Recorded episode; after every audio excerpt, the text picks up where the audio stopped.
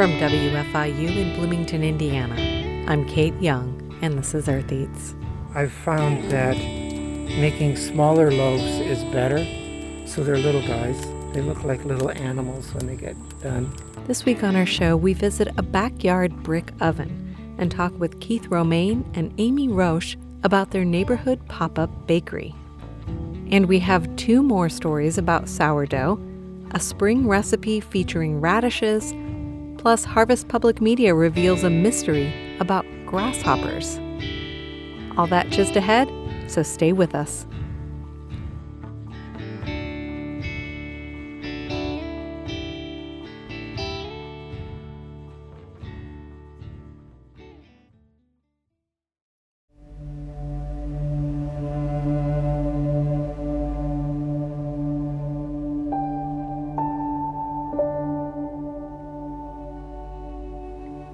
Earth Eats is produced from the campus of Indiana University in Bloomington, Indiana.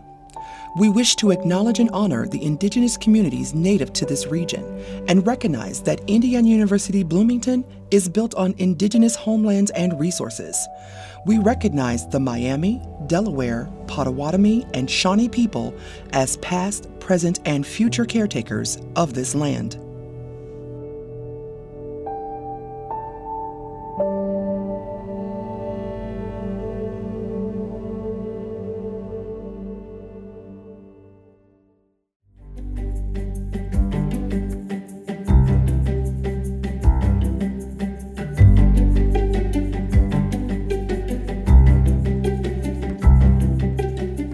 Kate Young. Welcome to Earth Eats. We're starting off with a recipe for one of the first vegetables from the spring garden radishes. Radishes are something that I really love to grow. They're one of the first things to come out of the ground in the spring. They are gorgeous to look at. They're just so bright and cheery and bursting with flavor, sometimes a little too much flavor, depends on what you like. But the problem with radishes is that they're often all ready at once.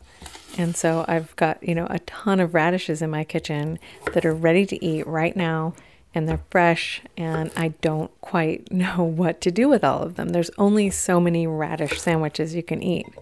Of course, they're great on a salad, just slice thin and put on top of your fresh salad greens, but I'm always looking for something else to do with radishes. And I found something.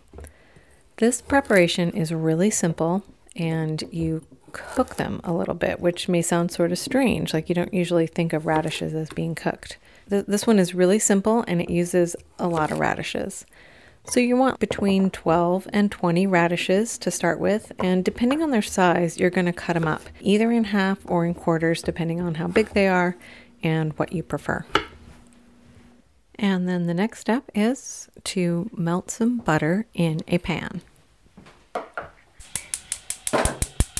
Let the pan warm up a little bit and then add your butter. We're going to add three tablespoons of butter to the pan.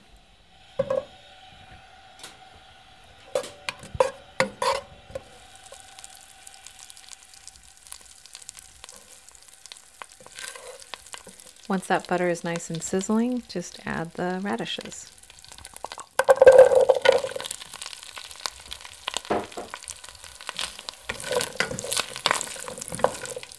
Stir to coat.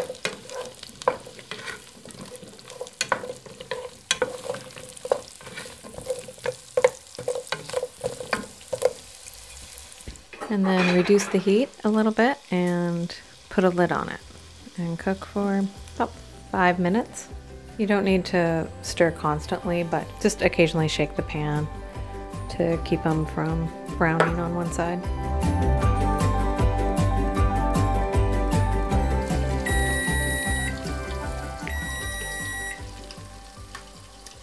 So there's our timer. Let's check and see how these radishes are looking. They are gorgeous. They're beginning to get tender. And now we're going to add two teaspoons of sugar to the pan. And next, we're going to add one tablespoon of red wine vinegar.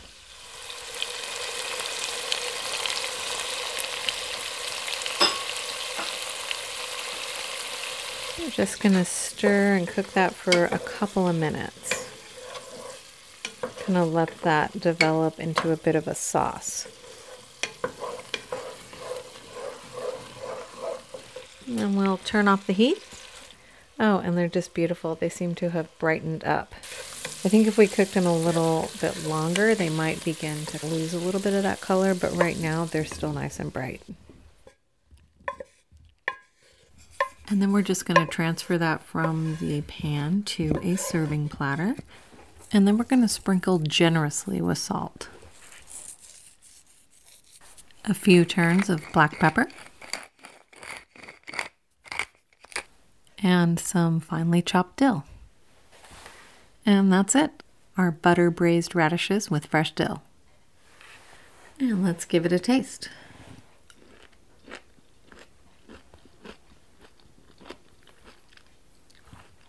Oh, that's really nice. The cooking really takes away some of the bite of the radish, but you still get that nice earthy flavor, and the dill is a perfect complement. It's bright, it's tasty, it's fresh, and it's a great way to serve radishes and so fast. It comes together in like five minutes. It's a great way to prepare your radishes if your garden is giving you a bounty this spring. Enjoy! Find this recipe and more spring favorites at eartheats.org.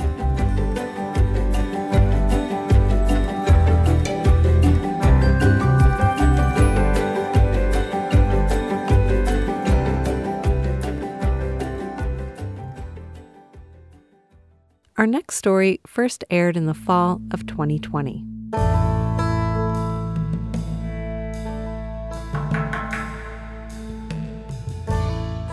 So I said, oh, okay, well, I'll just make a wood fired bread oven in the backyard. Couldn't be that hard. When Keith Romaine dreamed of building a brick oven in his backyard almost seven years ago, he was picturing neighborhood gatherings and festive evenings featuring hot pizzas, steamy loaves of fresh baked bread, and bottles of wine and cold sparkling water passed across tables. In other words, he wasn't picturing life in a global pandemic. But now that his wood fired brick oven is finished and his backyard has been transformed into a lovely garden piazza, he's finally ready to start baking bread and sharing it with his community. He and a friend have recently started a pop up bake sale on Friday evenings in Bloomington, Indiana. I paid a visit to Keith's place, which is just a few blocks away from my house. Keith's house is nestled in a shady, almost wooded, magical looking alley. His yard is filled with trees and vines and lush ground cover and this lovely front porch. He's got kind of a gnarled and twisted, beautiful old red bud in the front. And then as you go down this alley, it's like you enter a, a microclimate the temperature drops like 10 degrees. So it's a very secluded feeling, kind of tucked away. And Keith pays a lot of attention to aesthetics. He's an artist and he has created an oasis here in McDoel Gardens neighborhood. He has a lovely patio space that he has designed and built with stone walls and edible garden beds and climbing flowers it's really a gorgeous space. He refers to it as the piazza, complete with a gurgling fountain in the center, surrounded by feathery plants. I stopped by in the late morning when Keith was just getting the fire started. Just to um, build a good fire, and that may be obvious, but newspaper and paper, wadded up, and then I have little twigs. Little guys. These are just things that are left over from my yard honeysuckle. So the goal is to keep building it up and building up until it's a basically a, a roaring fire. And the inside of the oven will get up to around 700, 750. Do you want to use wood that burns hot and fast? Do you have any kind of dampers or louvers or anything like that? Nope, it just goes straight up it's not like a regular fireplace that has the chimney right above the fire. Uh-huh. when it's sealed off with the bread in it, it needs to be completely airtight, allowing steam to build up. Okay, so having a chimney right inside of the chamber wouldn't really work. Yeah, that's the reason why regular home ovens don't work because they let air in and out. By don't work, Keith means you can't get that crusty bake with full oven spring very easily on your home baked bread, in part because home ovens usually don't get hot enough, and also because they don't trap steam as well as a brick oven like his does. The fire is going good now, um, and I'll just keep building the fire for the next five hours. I'm going to keep building it. This is called a black oven. It's an oven where you build the fire inside the chamber where the bread is going to be. And the oven is built so that it has very thick masonry walls. First with fire brick that's closest to the fire, and then on top of that is quite a lot of concrete, and then on top of that is vermiculite uh, insulation to hold the heat in. So you're heating up the interior space and those bricks, and they're uh, they're holding that heat Yes. throughout the baking process. Mm-hmm. Exactly. How that works is is that I get the oven heated up and then I pull out all of the ashes and swab it out with a towel and it'll be wet. So then it'll be about 700 degrees. And I put in the first batch of about 16 loaves and I've found that making smaller loaves is better because when you have a really hot oven, it's too hot to cook all the way through if the loaves are big. So they're little guys. They look like little animals when they get done. They're cute. What Keith means by too hot to cook all the way through is that the outside of the bread might get too crispy or even burnt before the interior has a chance to fully bake. So for now, he's sticking with smaller loaves. We'll return to Keith's brick oven later in the show for bread baking and a neighborhood pop up bake sale.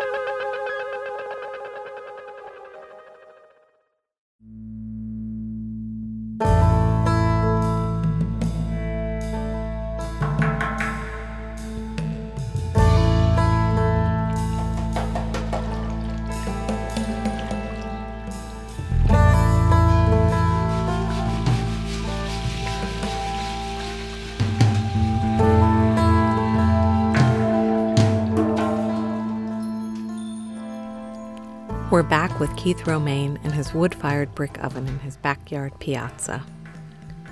He's been stoking the fire and heating the oven for more than five hours now, and he's already put the first batch of bread loaves into the oven. While they bake, he sets up his makeshift cooling rack on the redwood plank table in front of the stove. These are not special bread boards. They're two by fours that have been ripped The cooling rack consists of thin strips of wood arranged about four inches apart across one third of the table. It works. Because they need to breathe a little bit. If they don't, the bottoms get all soggy. So, what kind of bread is this? I'm seeing a lot of seeds. It's a sourdough. It's all organic, uh, whole wheat flour, all-purpose flour, and bread flour. And then it has chia seeds and flax seeds in it. And those aren't just for nutrition, but they make the bread. Um, one of the things that I love about bread when it's really yummy to me is, is that it's almost, it melts in your mouth on the inside and then it's lightly crispy on the outside as opposed to being dry on the inside. I'm not a fan of that kind of bread anymore. They describe it, bread people, as pudding like, but it's not, it's cooked and it rises and it can cut like slices, but it's, so it's not like gooey. The other thing about this kind of bread is, is that it lasts for about five days as opposed to regular sourdough. By the time the next day comes, it's already, no, it's day old. I just put it in, and, and you saw I just closed it, but I, but I should check it. Okay because it's hot in there. It was time to check on the first batch of bread in the oven. Oh, wow. Those definitely got their oven spring, didn't they? They did, and it's so amazing. Once the loaves are out, Keith turns to the dough, resting in linen lined baskets on the other two thirds of the table. He flours the long handled paddle shaped metal peel and turns a dough ball onto it. And um, what I do with these loaves, these are about two pounds. And so I cut them into four and then stick the, I stretch them a little bit, but mostly I don't do too much to them because they, they don't need it. Uh-huh. They just grow in the oven. Okay. In their own little funny shapes. He quickly slides the loaves into the back of the oven and prepares three more rounds for a total of 16 loaves per batch. Once the loaves are inside, he fits the thick metal door over the oven's entrance and notes the time.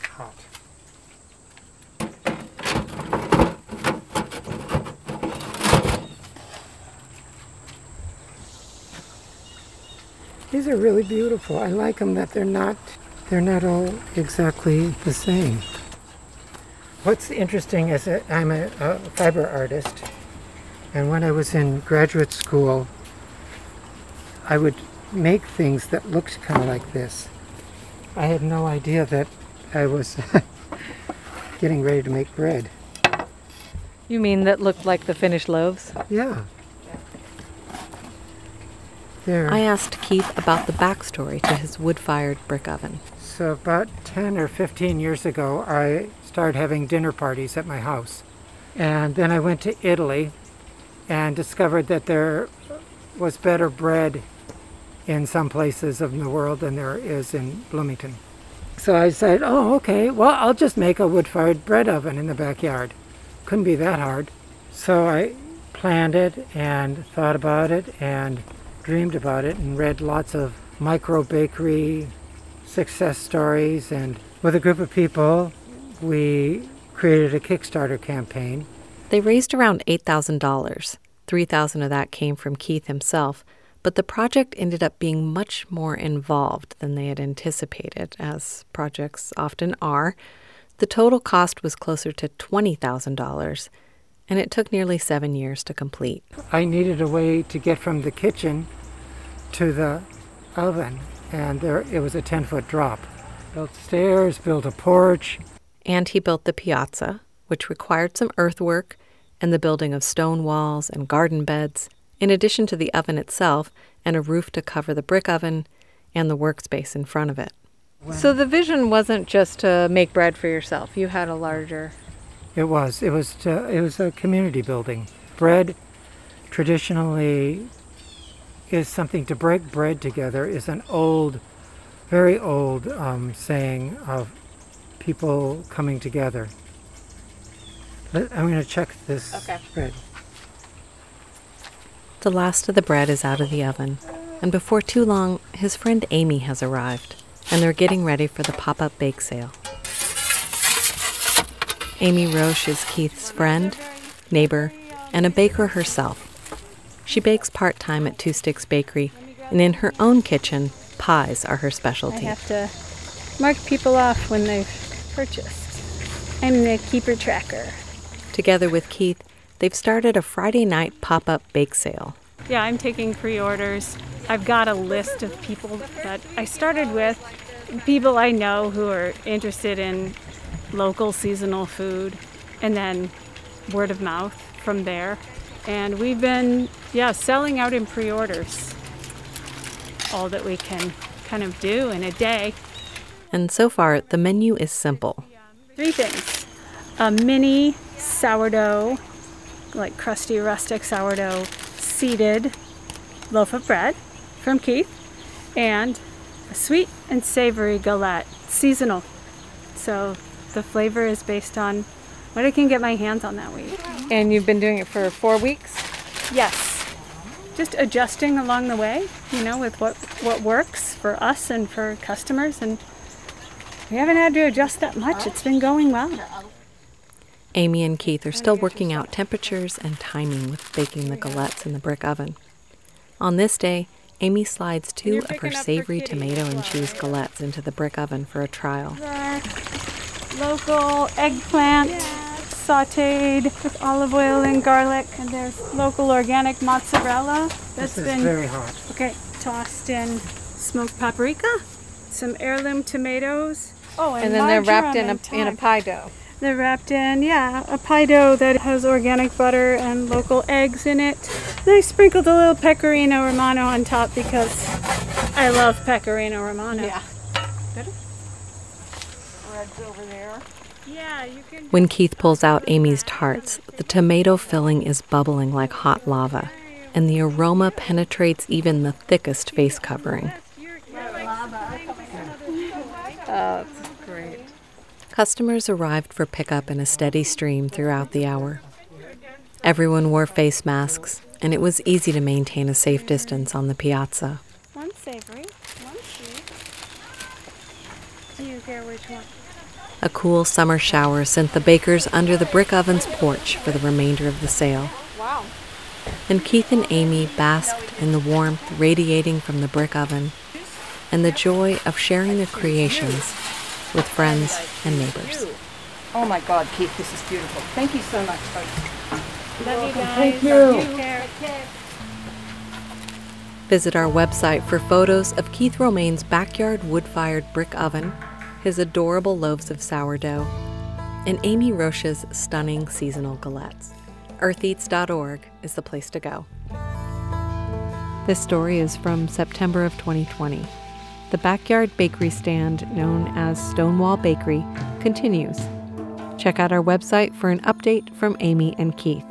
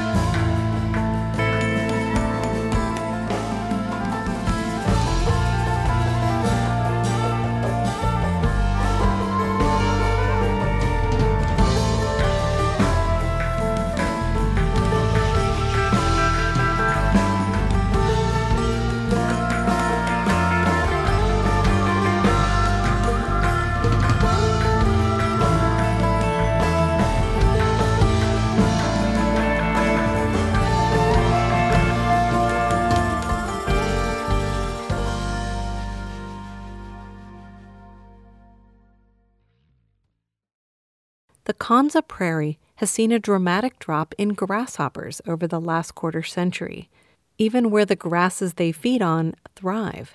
The problem, reports Brian Grimmett of the Kansas News Service, comes from changes in that grass and what that means for the rest of the food chain. The long term ecological research program on the Konza Prairie near Manhattan, Kansas, has been watching the grass grow, really watching it grow, for 40 years.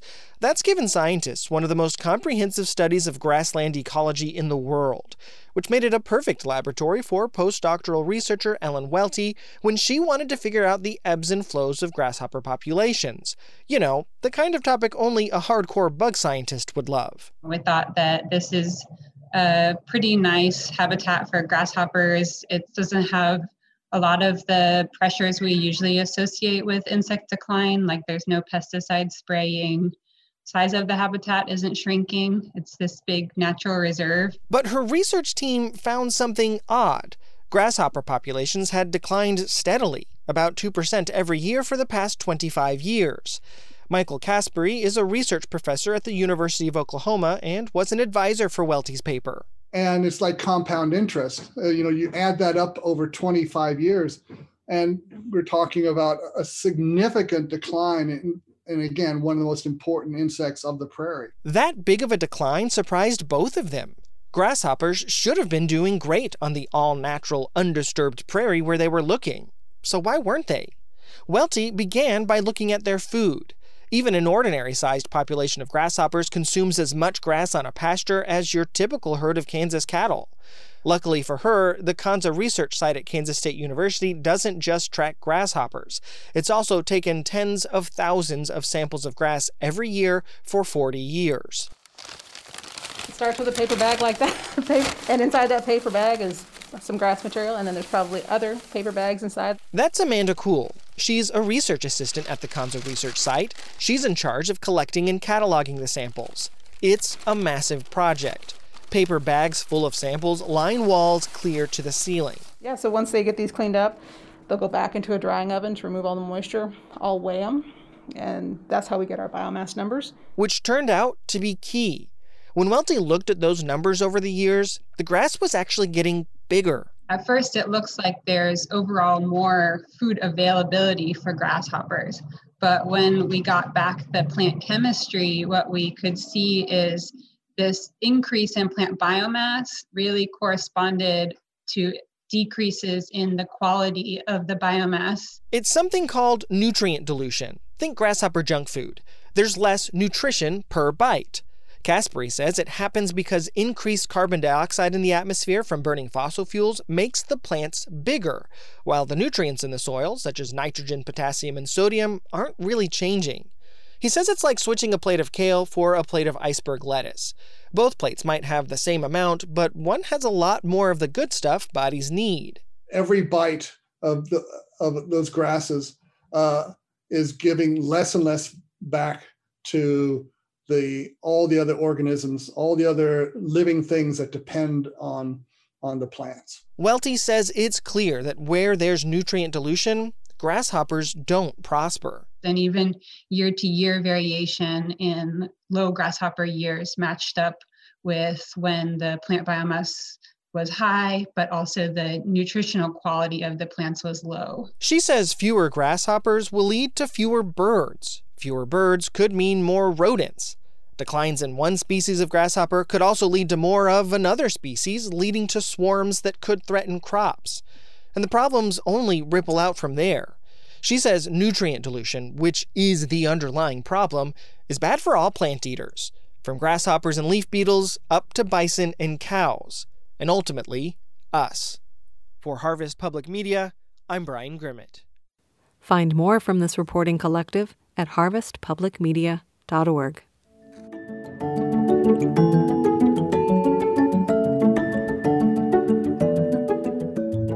We didn't manage to get Keith Romaine's bread recipe, but I thought it might be a good time to share the sourdough recipe I always use.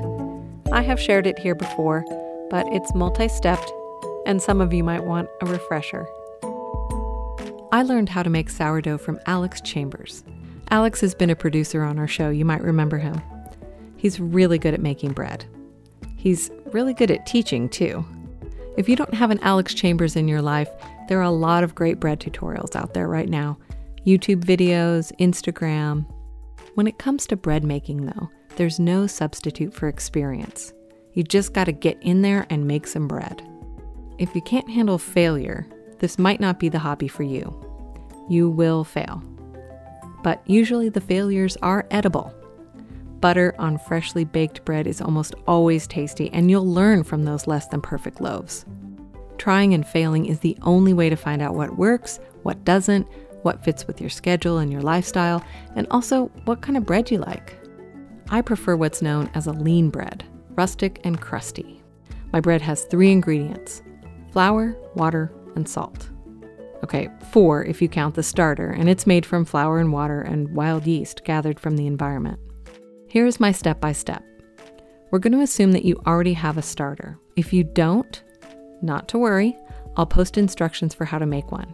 It's not difficult, it just takes time. I start with one of the things I love most about this method. The starter is tiny, it's a tablespoon. You can keep it in your fridge without doing anything to it for about two weeks. That's what's recommended. But I can tell you that I have left mine in my fridge for months and taken it out, and it's fine. So I'm going to do that right now. And I keep it in a small jar, like a little jelly jar. It smells. It smells really yeasty, acidic, I think is a word I would use. Uh, sometimes I feel like it smells a tiny bit like glue, like Elmer's glue. Um, not so much this time. It smells pretty good, and now I'm just to add a tablespoon of whole wheat flour, a tablespoon of white flour, and a tablespoon of water. And then you just want to mix it up really good. And I just leave it in the jar for this stage. And then to cover it, I have one of these like really small shower cap type things that you can put over bowls, like these old fashioned bowl covers. Looks like a little shower cap. If you don't have one of those, you can just use some saran wrap or even probably just put a towel over to be fine. I'm going to leave it out for a few hours. I'm going to check on it, see how it's doing.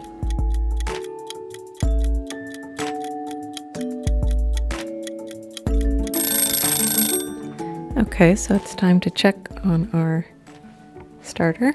I'll admit it has been more than two hours, but that's fine. This is a very flexible process. I've taken off the little shower cap. It's always good to smell it. The other thing I'm doing is I'm looking at the jar and I'm seeing air bubbles on the side. And then I'm going to take a spoon and kind of, I think you can kind of hear those air bubbles in there, and that means it's alive. So it's doing its thing, it's growing. Now we officially have a starter. I basically built a starter by adding a little bit more flour and water to it, feeding it. So now I have a starter and I can make the next stage, which is called the leaven. And that requires half a cup of whole wheat flour, half a cup of white flour, and half a cup of water, plus this starter. So I've scraped all of that starter out of the jar and I'm putting it into the bowl with the water, and I'm going to add half a cup of whole wheat flour and a half a cup of white flour. Just going to mix it up really well in a medium sized bowl. And once again, I'm going to cover it and we're going to let this sit out for a few more hours.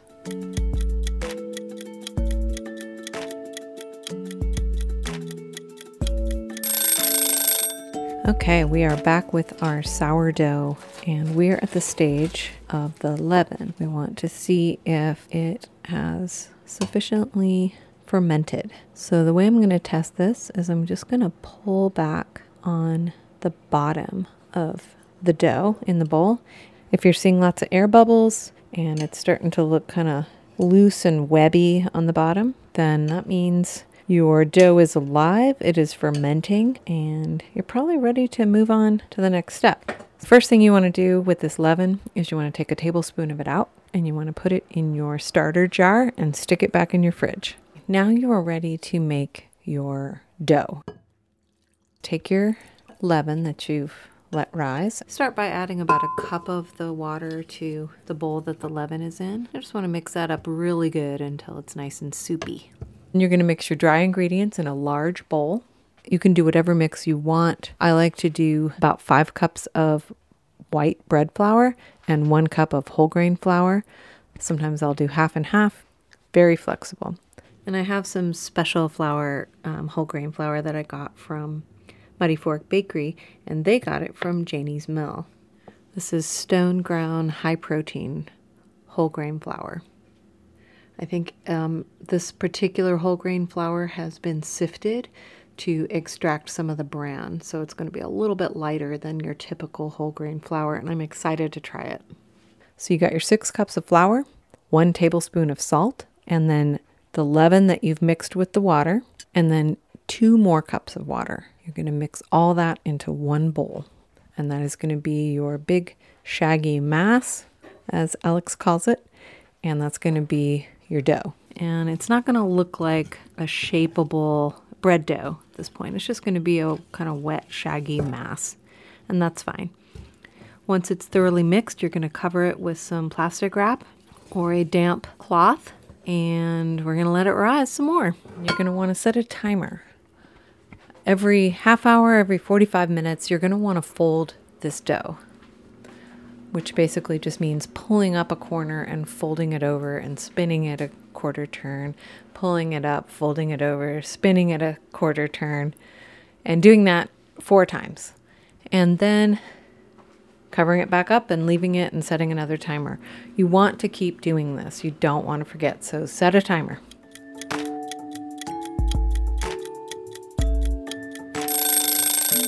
And then when you are ready for your final proof, to dust your surface, a surface in front of you on your countertop with some flour.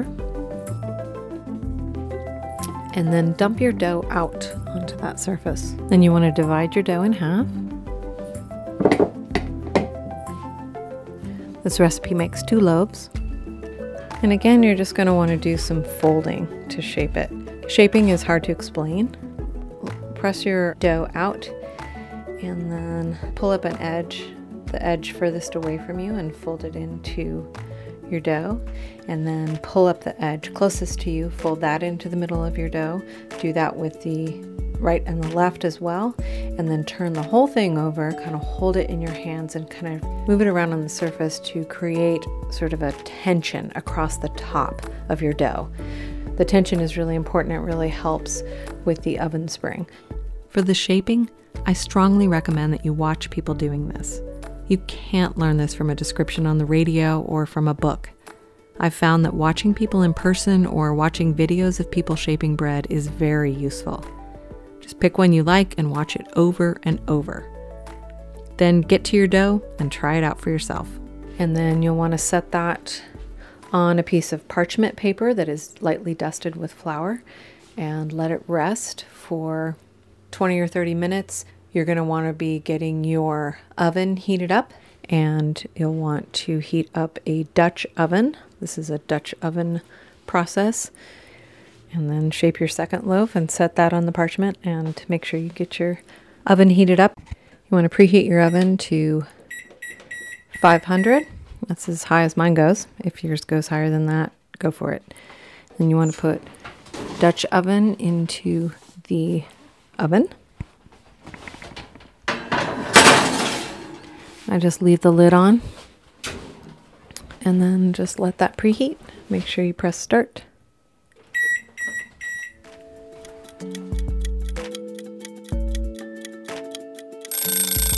Now that your shaped loaf has risen, you are ready to get it into the preheated oven. I'm using a Dutch oven, which is a cast iron pot. Uh, this one is enamel lined and um, has a lid, and it's a really great way to bake bread. It's it creates a miniature steam oven that allows your loaf to get a really great oven spring to really rise and get that nice crusty exterior.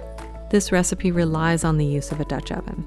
If you don't have one, it makes this method harder, but not impossible. I'll share instructions on the website for how to get steam into your oven to help with the oven spring and the crusty crust. And now I'm ready to get my loaf into the Dutch oven. The problem is the Dutch oven is very hot and it's heavy. So you need to be really careful for this step and you need to kind of set everything up. So, what I do is I set up some kind of a trivet on my countertop that I can set the Dutch oven on. And then I bring my loaf over. My shaped bread loaf is now ready on the countertop next to my trivet. And I now have two very thick pot holders, and I'm going to pull that Dutch oven out of the oven.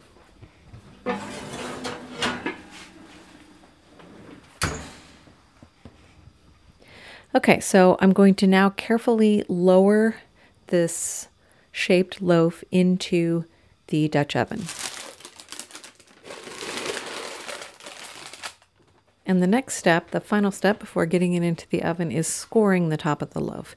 This is honestly not necessary in the Dutch oven. It will be fine if you don't score it, but it can be a fun extra step. So you want to take a very sharp knife or a razor blade and just quickly and decisively slash across the top of your shaped loaf, being careful not to touch the sides of the Dutch oven and not to get burnt. Once you have lowered the shaped loaf into the cast iron pot, grab your very thick pot holder and put your lid back on. Make sure you have two pot holders ready. Open your oven and get that Dutch oven back in. Once it's in the oven, reduce the heat to 450. Set your timer for 35 minutes. About halfway through, remove the lid from the Dutch oven. Once your timer goes off, remove the Dutch oven and dump the bread onto a cutting board or cooling rack. Then you want to thump it and see if it has sort of a hollow sound. You want it to have a nice golden brown crust. You do not want a pale loaf of bread. You want it to have you want it to have a really nice browned exterior. This is the really hard part. Leave your bread out on the counter on the cooling rack for about an hour before cutting into it. This is tough because it smells incredible. And it has this kind of it has this kind of crackling sound when it first comes out that's really nice. It's very tempting, but you need to understand that the bread is still cooking. And if you cut into it at this point, it's going to be doughy and it's going to gum up your bread knife and it's just a mess. Really try to wait that full hour and then cut into it. What I like to do is just cut straight down the middle of the loaf. I find it easier to deal with the loaf when it's in half. Plus, you get a really good look at the center of your loaf and you can see if it's got those nice air bubbles that you were hoping for and you can really inspect the crumb. As far as storage goes, leave it out on the counter until it's fully cool. After that, you're going to want to store it either in a paper bag or in a plastic bag. Once you get it in a plastic bag, you are going to get rid of some of that crunchy crust, but it will also possibly stay fresh longer. That's my method. I hope it inspires you to bake some bread. Even if you don't try my method, I hope you'll find a recipe or a YouTuber or someone to follow to get you started. It truly is a satisfying hobby. You can find my instructions at eartheats.org.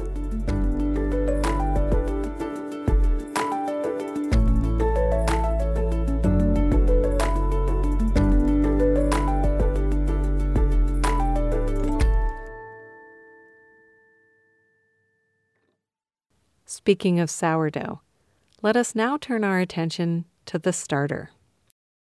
Scientists are getting ordinary people to help them understand, for the first time, what's up with the microbes that give each sourdough starter its special funk. Producer Josephine McRobbie gets an update from the Wild Sourdough Project. Microbial ecologist Erin McKenney isn't afraid to tackle controversial research questions. Uh, and this is the question on the minds of, of every San Franciscan, right? Um, is San Francisco sourdough starter reproducible anywhere in the world, or is it truly like just in that region? She and her colleagues at North Carolina State University have studied the science of sourdough bread for around four years. They say we know less about the microorganisms in our foods than we do about the creatures living in the deepest parts of the sea. One of the overarching themes that we found in all of this work with sourdough is that for every question that we think that we're getting toward an answer, it's like a hydra, right? Like 9 or 15 other questions pop up. A starter begins with flour and water. As you gradually refresh and stir your starter, it ferments, becoming inhabited by yeast and bacteria. Bakers all over the world know that at 10 to 14 days old, after you've been growing your starter from scratch, it by 10 to 14 days, it has developed from glorified paper mache paste to something that's bubbly and alive and that will leaven your bread, right? It, it won't make a rock cake. But nobody's ever really looked at, you know, is it really 10 days or do you have to wait a full 14 days? And what exactly are you waiting for?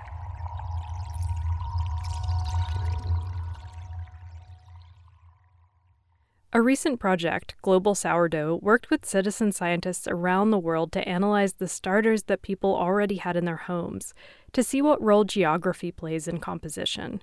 For instance, it's commonly said that the fog and temperature in the Bay Area has a noticeable effect on local loaves.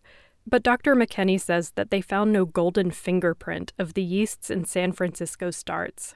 Um, and I think that that has to do with you know each person managing their sourdough starter separately and we we don't really live in our outdoor environments that might drive the distribution of those yeasts or, or of those fungus right?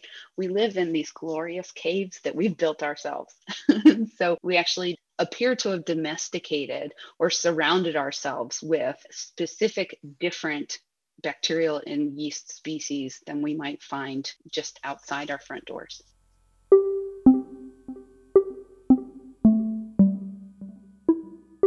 People around the world have starters that they've been cultivating for years. So the Global Sourdough Project was working with a data set that had a lot of uncontrolled variables. In April of this year, during the onset of COVID in the US, the team decided to start fresh. We saw the entire world started growing starters and making sourdough bread once we were all at home. Um, and we thought, this could be a marvelous opportunity one to engage folks who are already like playing with bread.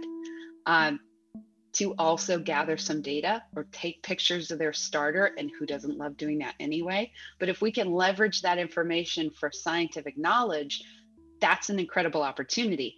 And and two it gives us an opportunity to ask some questions and begin to address some of the questions that got opened up the last time we tried to study a different aspect of sourdough. The Wild Sourdough Project invites participants to begin a sourdough starter and to track how quickly it grows over 10 days. They also note the location, the flour brand, and if they use tap or bottled water. And they document the scent of the starter. How do you quantify smell? The project provides an aroma wheel, it's based on research conducted in a Danish lab. Do I get like grass? Is it fresh grass? Is it fermented grass? Do I get fruits? What types of fruits does it smell like? Am I getting grain? What types of grain? Or is it more like porridge? Or is it like a toasty grain? Um, and they then grouped all those different smells into super categories. So far, over 1,700 people have made starters, each doing their part to contribute to the creation of knowledge. When I'm developing citizen science projects, I'm considering them partners, um, and I'm I get really, really excited about sharing the story and about hopefully empowering anyone in the world to do science and and to not need a fancy lab or a degree or you know to to have taken that class. The team is doing a kind of slow science with wild sourdough. It's allowing the submissions to ferment into the fall without an official end date for the study. McKenney draws all kinds of connections between this kind of research and baking itself. Baking was really intimidating to me for a long time. And there is a fair bit of chemistry to it, right? I mean, that's what underlies the transformation of a bread dough into a loaf. But I think as I have learned um, to trust myself and to trust the microbes, right? It's it's been humbling as a microbial ecologist to go from, you know, I will extract your DNA in the lab and I will, you know, analyze um, the DNA sequencing data with bioinformatic analysis, um, and writing code and, and being very specific and very exact. Going from that to a working practice of now just trusting these organisms that I've studied and admired for so long to do what they do. you know, what do bacteria need? They need food, they need water, they need warmth, they need space, right? Um, so if you give them time and you give them food, you just you just wait and they'll do their thing. It turns out because everything that we've studied about them, we've learned because it is true. It is what they do. That story comes to us from producer Josephine McRobbie. It first aired in October of 2020. Last spring, I participated in the Wild Sourdough Project from my kitchen and submitted my data to their citizen science website. Their instructions are simple, and I ended up with a strong new sourdough starter. Find out more on our website, eartheats.org.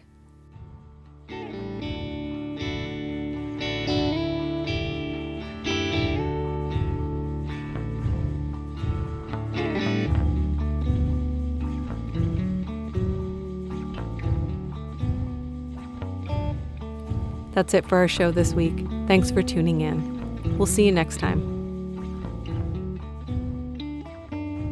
The Earth Eats team includes Eobon Binder, Mark Chilla, Toby Foster, Abraham Hill, Peyton Knoblech, Josephine McRobbie, Harvest Public Media, and me, Renee Reed. Special thanks this week to Amy Roche, Keith Romaine, and Erin McKenney.